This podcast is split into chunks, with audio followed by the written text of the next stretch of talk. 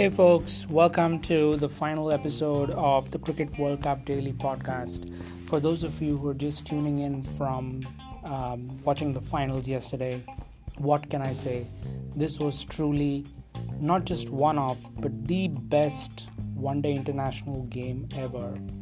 England and New Zealand fought amazingly to the end, and the regular match was a tie it went into the super was a tie on the last ball. It went into the super over, which was also a tie on the last ball. And finally, England had to go through on the boundary count. I mean, it, it, it couldn't get it couldn't get better than this. This was the World Cup final, uh, the best final ever, of course, but it was also the best ever one-day international game in the history of the of cricket and it was played at Lords in the home of cricket by the two best teams in the world, and we still couldn't separate the, the two after uh, after all these uh, amazing uh, events of the day. Let's analyze this game. Let's see what this game means for the game of cricket. It was truly uh, one of the best games we've ever seen.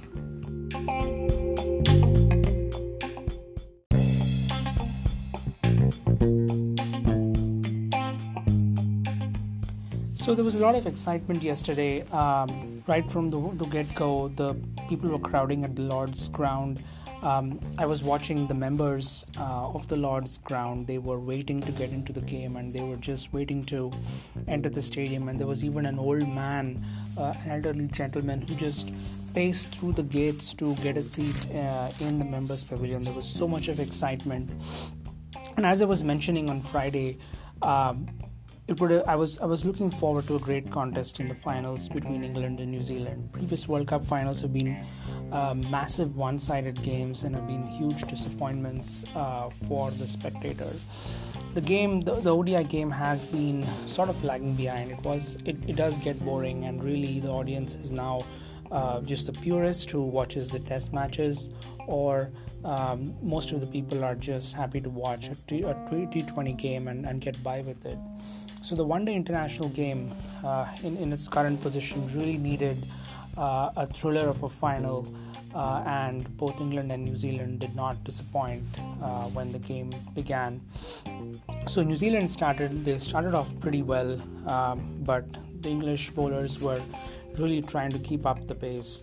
Um, Chris Woakes opened the bowling, Jofra Archer tried to um, keep up the pace from the other side and there were a couple of early shouts for uh, Martin Guptill and Nicholls, but uh, eventually, um, uh, eventually Nicholls was was given out. Uh, overall, I think it was um, so, sorry. Initially, there was um, there was a call for Nicholls, and he was able to scrape through uh, by, by by retaining his review. So England was still not getting the initial breakthroughs, but um, that soon changed, uh, and uh, finally they were able to uh, get get the wicket of, of, Martin Guptill for 19. There was a lot of talk about Guptill hitting, getting a good score, but uh, that was not to be. Um, Kane Williamson and Ross Taylor um, tried to make useful contributions, but England never really allowed them to settle. There was great bowling by by, by Liam Plunkett, uh, Mark Wood. Um, Nicholls and and Tom Latham uh, tried to put on a partnership. Uh, but they were never really uh, completely pinned down. Uh, they were never really. sorry, England was never com- they were never really completely pinned down, and they eventually managed to keep New Zealand restrict New Zealand to 241. Um, this was uh, again a total that was competitive.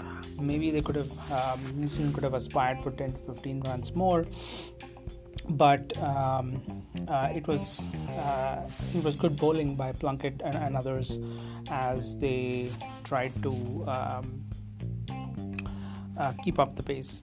So um, next, then uh, Nicholls and Taylor tried to fight hard. There was um, uh, there was good batting, but I think. Uh, New Zealand finished at 241. It was competitive, it was tough, but it was also game on. So England then came out to bat, and um, they had a pretty tight start as well. Jason Roy and Jonny Bairstow looked good, but uh, again, they were out pretty quickly uh, for not a very big score. Joe Root was out quickly. Uh, Eoin Morgan was out to a fantastic catch by Lockie Ferguson. And um, uh, it for, for a while, uh, you know, in the in the first half of, of England's chase, it, they really looked shaky. It, it appeared that this dream would uh, would would come by, and uh, New Zealand would actually win the World Cup. But um, at 82 for three, uh, Ben Stokes uh, joined Eoin Morgan, and even though Morgan was out on, a, on an amazing catch, uh, Buttler, who, who, who, joined after Morgan was was out, joined Stokes, and the two put together the partnership of the match. Um, they put on 100 plus run stand. And they took England to within uh, within 50 uh, within close to 50 runs uh, from from 55 runs to from 40 balls. And it was going good when uh, Tim Southee who was a substitute fielder got um, got Buttler out and then very soon uh, Plunkett was out too. And then all of a sudden it was England requiring 22 from 10 balls uh, at which point um, uh, that is after Plunkett got out and I think at this point is when uh, the drama completely uh, the drama completely began.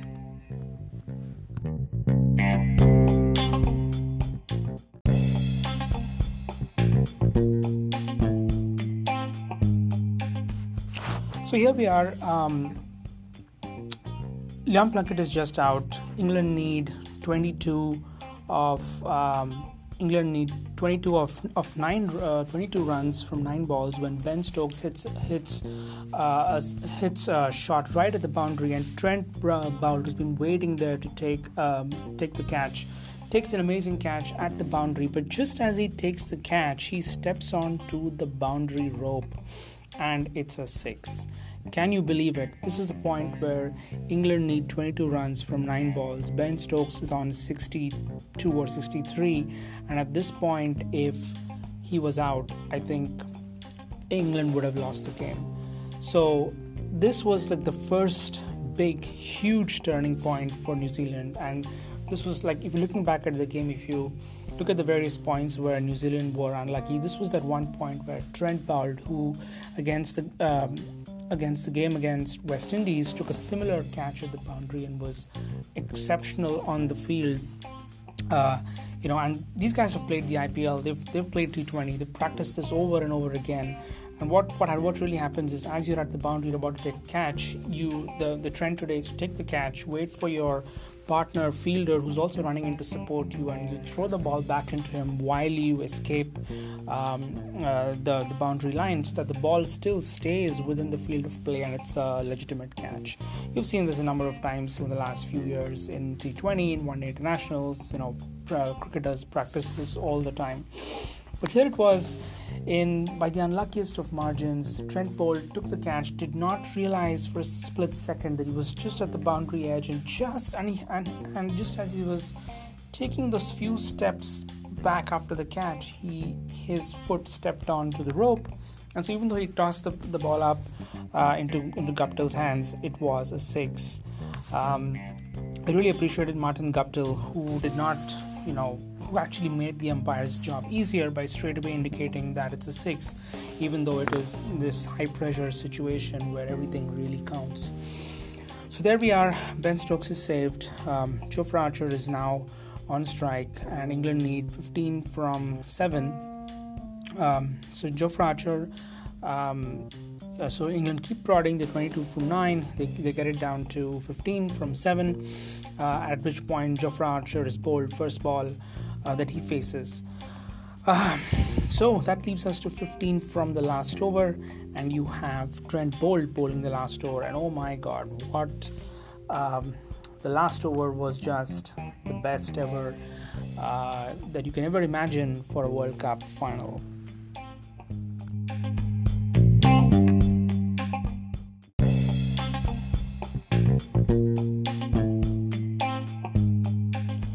So you can imagine how the story is unfolding uh, at this point. Ben Stokes is um, on on strike with England needing 15 from the last over. He has taken England, he's kept the fight for England alive. Uh, he's kept England's hopes still alive, and 15 from 6 is not terribly um, impossible, except that uh, it's Trent Boult who's bowling this final over, who's been one of the best standout bowlers of the World Cup uh, and for New Zealand. So here is Ben Stokes facing um, Trent Boult, and it truly is um, an amazing and interesting way to look at how things unfolded. back on. He won't take the run. It makes it harder. 15 from 5.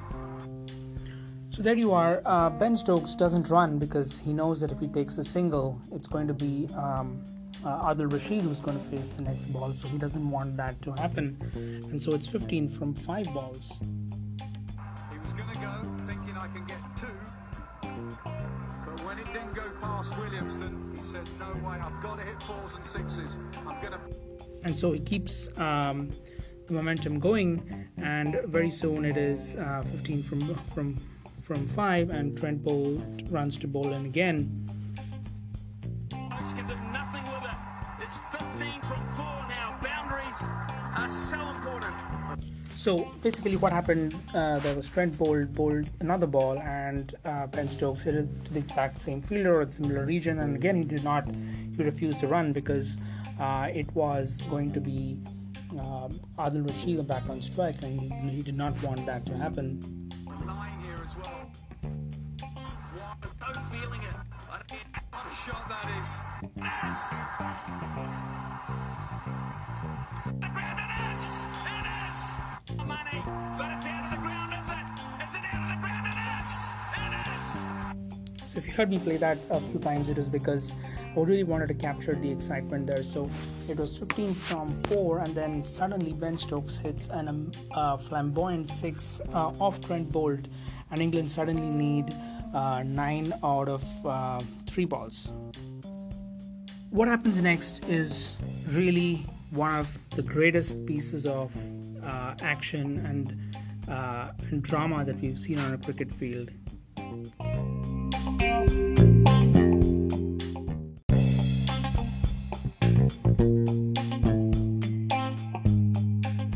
So, with England needing nine runs from three balls, it was really going to get tough at this point. But what happens next is really the stuff of dreams that you can only imagine in your wild, uh, that you can only imagine, but it, it never really happens. So Trent Boult bowls the ball, Stokes hits it towards the boundary, he starts running hard, and it looks like it's going to be two runs. But what happens is, as Guptill throws the ball towards the keeper and um, Stokes is running back to complete the second run and keep the strike. He dives forward, and as he dives forward, his outstretched bat hits the ball that is that is coming and that is that is being thrown by Guptill and is coming to the keeper, and the ball takes a cruel deflection from Stokes's bat and races away to the boundary. The umpires look around, the fielders are stunned, and and suddenly England is awarded six runs. Can you believe it? From 9 from 3, they get a 6, an accidental 6 as it's being called in, in the media, and they're now back to 3 from 2 balls. Listen in on the action. Goes again. Can he give the strike away? This is a big moment. They've got to run. They go to the other end. Oh, he gets in the way. This has got to go all the way to the boundary of the back.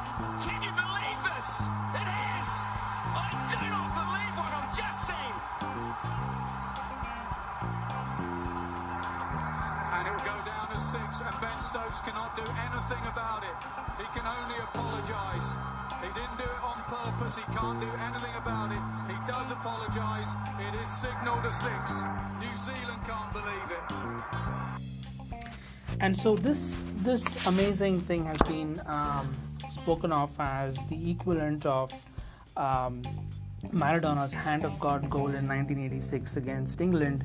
Uh, people are calling this as Ben Stokes's Bat of God, uh, and really it is something that um, that really tipped the game in England's favor by the smallest of margins And uh, as a result of this, there were basically three runs from um, from from two balls, um, and it was really really interesting to watch. So finally, what happened was uh, it was three runs from two balls. Ben Stokes hit the first one.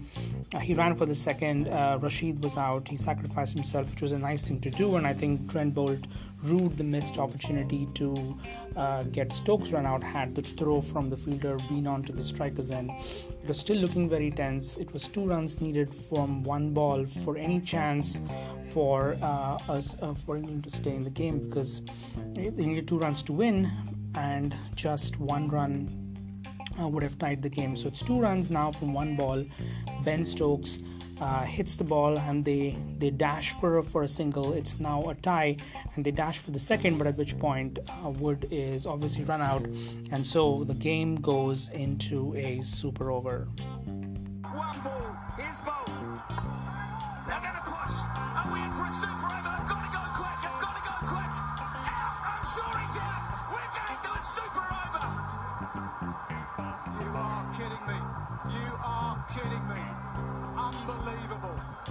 After seven weeks, we are not done yet.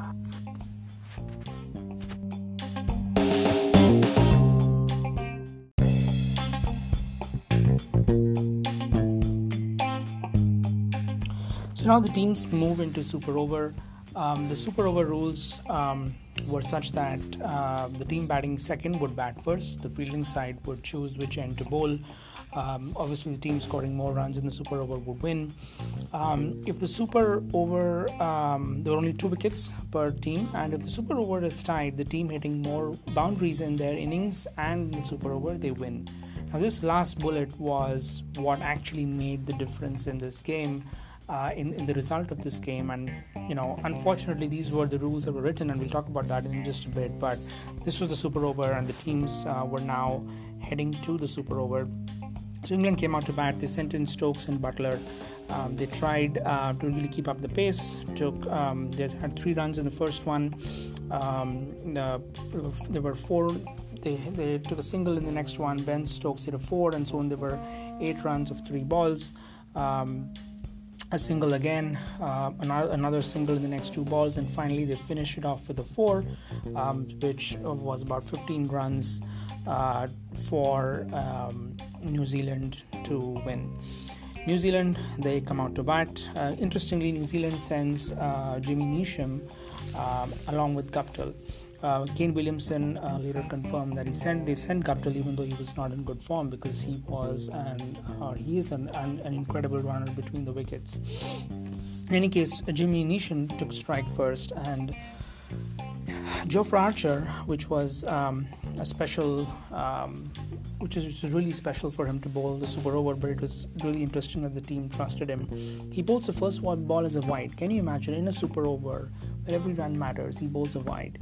Um, so New Zealand need um, 15, um, so they, they required 16 to win, and now it's 15 from 6. Jimmy Neesham uh, goes for a run, they go for two runs, um, they need 13 from 5. Uh, at which point, Jimmy Neesham hits a massive 6 and brings it down to 7 from 4. And at this point, New Zealand are really fancying themselves to, to win. Uh, and just as they're doing it, uh, there's a slight misfield from Jason Roy that brings them to five uh, runs from three balls. Um, so Jimmy Neesham again, um, they go for uh, two runs. Um, it's uh, the the fielding is just okay, and you know they somehow scrape through. And Jimmy Neesham now requires uh, New Zealand needs three runs from two balls. Um, Jofra Archer bowls a short ball and they still s- steal a single, which brings them to two runs from one ball. And this is Martin Guptill facing the final ball of the uh, New Zealand uh, Super Over. They need they need two runs to win, and it is the last ball. Two to win. Guptill's got to push them two. They've got to go. It's got throw. It's got to go to the keeper's end. He's got it. England have won the World Cup by the barest of margins. By the barest of all margins. Absolute ecstasy for England. Agony. Agony for New Zealand. and that's what happened. New Zealand just um, They they needed two runs in the final ball. They managed one, and Guptill was run out going for the second. Um, and so the super over was also tied in the last ball, and England went through on the basis of having um, a larger, um, a higher number of boundaries. And so there you were, England, uh, world champions for the first time. Um, it was really an amazing moment for them.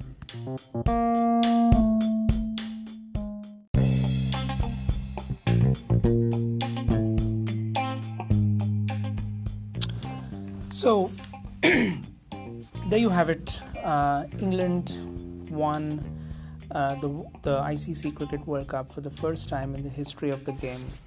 And in just looking at this whole game, uh, I spent all day yesterday just thinking about this game. It was uh, such an amazing game of cricket, and as Sambit Bal writes in ESPN Cricinfo, if this game just ended today. For some reason the game stopped and nobody played it anymore. I think we're all lucky to have seen such an amazing game. Uh, i mean think about the odds. This is the world cup final between uh, two of the best teams. The regular game is a tie on the last ball. There is a super over which is also a tie on the last ball. There is a hand of God or a bat of God moment that miraculously saves England. Um, there is a uh, England and brings them closer to actually get to this tie. There is uh, a Trent Boult catch that just is that that is denied because of a misstep that keeps Ben Stokes alive. All of these things keep England in the game, and it's a tie in the in the regular game. And then, as I mentioned, goes into super over, which is also a tie, and which is also a tie on the last ball and the game has to be decided based on boundary count, which is it's it's arguable. It's, it's, a rule that the ICC has set up, and it's probably going to be debated, and it's also going to be changed later. But think of all these odds. There is um, the regular game ends in a tie off the last ball with some magical moments, uh, like the bat of God moment, the accidental catch that, or the, the accidental stepping on the boundary that denies the catch and gives it a six you know all these moments and the match ends in a tie on the last ball. It goes into super over and then it ends on a tie in the super over again on the last ball. And finally england have to win this based on boundary counts. And all of this is happening in lords the home of cricket where which is like the the ultimate for cricket. And it's the place it's the holy grails of cricket where history is the game is etched in the annals of uh, history in such a rich way. It's just hard to describe the feeling, like um, how this happened, and, and what a what a what a fantastic game. The game had everything. It had drama. It had uh, agony. It had ecstasy. Uh, you got a feel for New Zealand. They really fought hard. They really tried hard, and technically they the game the game was actually a tie. They didn't actually lose the final. They tied it even with the super over. And unfortunately, because of the rules, they had to uh, come second because they scored a few boundaries. Um, there's a lot of debate over over these rules. Uh, people are saying maybe the trophy should have been shared. I personally think that um, if the super over was tied, they should have had rules such that the team that won in the league stage or the uh, would go through or based on more, more, more, more number of points in the league stage or based on the head-to-head in the, in the league stage uh, but I think uh, it was still um, it was hard. I think you, you you got a feel for New Zealand. They came so close. This was the second World Cup final, and uh, it hurts to be to go down as the losing team. But that said, hats off to England. They really came. Uh, they were the better team. Uh, I would say they, they fought harder at, uh, in this game. I think it's it's unfair to say they were the better team because both teams played really well. But I think when it comes to the margins of errors and the the, the little things that made a difference, England had luck on their side. Um, credit to Ben Stokes who really fought back and took the game to the wire. Uh, I think if, if, not for him and his, his gutsy um, elegance, I don't think England would have had a chance at all. All in all, I think this was great for the game of cricket. Um, I was personally losing a lot of interest in the ODI format, but I think this game has revived it. uh, what is interesting also is that England played this final uh, at the at their home ground, and England has been losing interest. The England public has been losing interest in cricket for a while. So this game was actually aired uh, on free-to-air television. Uh, so a, a, number of people who did not have access to Sky were still able to see the game and enjoy it. And I think um, it was a great um, opportunity for them. The the game is cricket is not really telecast free to air in England anymore. Uh, but this was they made an exception for this um, because England had reached the final, and I think it was very well deserved. I think for me personally, this was um, just the significance of you know the two best teams playing the two best um, game, the, playing playing such an amazing game uh, in a World Cup final at Lords was amazing. The idea that a World Cup final at Lords has to be tied at the at regulation at the and at the end of the regular period and has to go into a super over and is also tied in the super over is just really hard to fathom. Uh, I think it's been a, a, great tournament. It's been a great advertisement for cricket. Uh, congratulations to England on being the new World Cup champions. I do hope New Zealand uh, get a chance to win the World Cup as well again. Um, and it's I'm hoping that the game of cricket stays alive and kicking.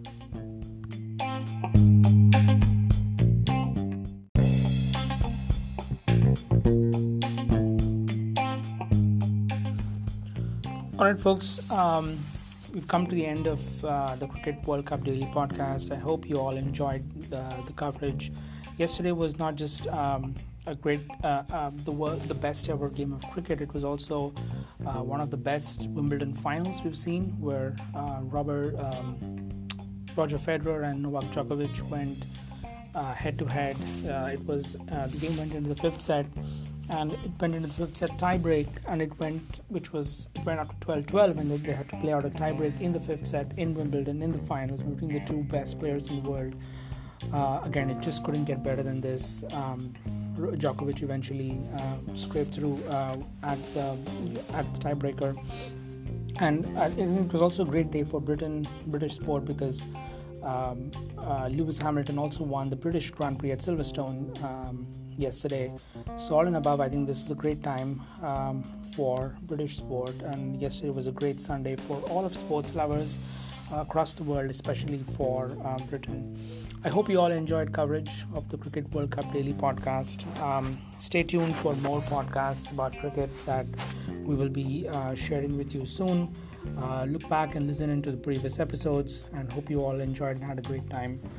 Um, thank you all for listening in. Uh, a quick plug all of the information that uh, I've used to have this podcast is available uh, on the internet. If you do Google search, it's all through various news sources. Um, I definitely have leaned heavily on writings from ESPN Cricinfo.